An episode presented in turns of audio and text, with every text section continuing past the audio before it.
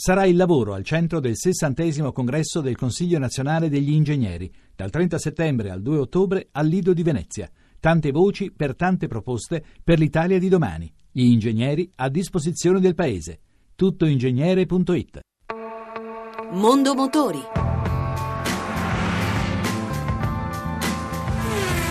A cura di Roberto Taglialegna. Buona serata e buon ascolto da Lucia Voltan. Con il restyling del SUV Outlander, Mitsubishi anticipa le future linee stilistiche del marchio. Giovanni Sperandeo. A tre anni dal lancio della terza generazione, Outlander diventa il simbolo della nuova identità estetica di Mitsubishi, chiamata in gergo tecnico Dynamic Shell. Le novità del design si notano subito sul frontale, con una griglia più grande e cromata sui lati che avvolge i fari e lo stemma, fino a creare un effetto tridimensionale. Le linee laterali sono dinamiche ed eleganti e non intaccano la sensazione di solidità, tipica del crossover giapponese. Rinnovati anche gli interni, realizzati con pregiati materiali e resi maggiormente confortevoli, sia per la guida che per la versatilità. E per la sicurezza di guida, Mitsubishi ha introdotto il sistema Super All Wheel Control, un avanzato strumento di controllo della dinamica del veicolo. Maurizio Melzi, direttore marketing Mitsubishi Motors Italia. Nuovo Outlander, partiamo da un Intense che è una vettura come tradizione della casa già molto ricca come dotazione di bordo con eh, la versione benzina a 28.950 e da lì si fanno dei salti di motorizzazione e di allestimento che sono variabili fra i 1500 euro per esempio per le trasmissioni fino ai 3000 euro del pacchetto più esclusivo che è l'InStyle Navi Plus. Detto questo non possiamo dimenticare che la vettura è disponibile sin da oggi in concessionaria, Mitsubishi Italia ha pensato a un invito alla guida sotto forma di una promozione all'acquisto all'immatricolazione in ragione di 4000 euro su tutta la gamma. La XF di seconda generazione monta i nuovissimi motori in alluminio della famiglia Ingenium, direttamente sviluppati e prodotti dal gruppo Jaguar Land Rover in Gran Bretagna. Il cuore di gamma è rappresentato dal 2 litri diesel da 163 cavalli, che sarà affiancato da una versione più vigorosa da 180 cavalli. Steve Bolter, Project Manager Jaguar Land Rover. I think it's one of the many remarkable things about Jaguar that they are now una cosa eccezionale per Jaguar, però una delle molte cose eccezionali. Credo che sia un elemento che li distingue e li faccia leader di questo settore. Sarà difficile venderlo ai clienti, ma la Jaguar ancora una volta mostra che eh, si occupa del problema dell'efficientamento delle vetture a lungo termine.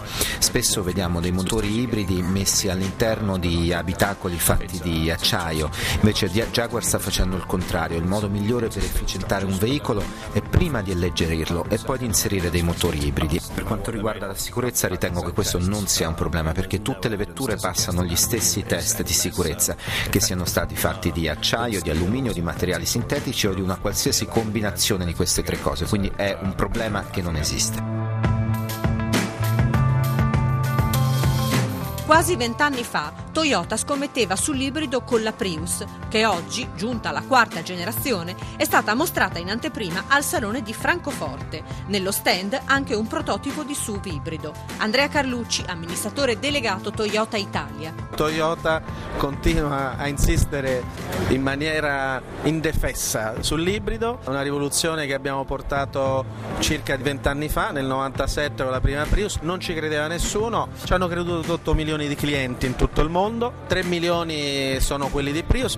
Oggi è il momento di quella che chiamiamo l'ibridizzazione dei SUV. Il SUV è la tendenza forte del mercato, del mercato europeo, ma soprattutto del mercato italiano. I SUV piccoli hanno avuto una crescita a tripla cifra solo quest'anno, quindi noi cosa facciamo? Mettiamo insieme il SUV che è la nostra tradizione perché nel 94 lo abbiamo inventato noi con il RAV4 e lo facciamo diventare ibrido, un SUV in versione concept più compatto CHR concept, ormai vicino alla fase di industrializzazione.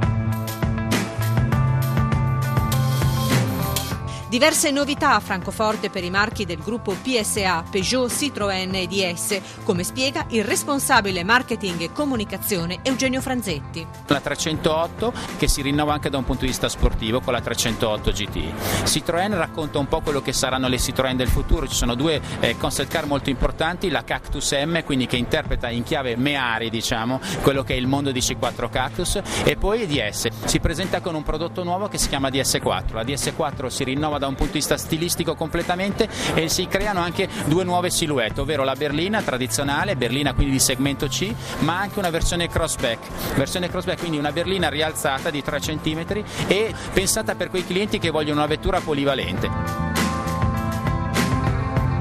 E anche per oggi abbiamo concluso. Da Lucia Voltan l'augurio di una buona serata.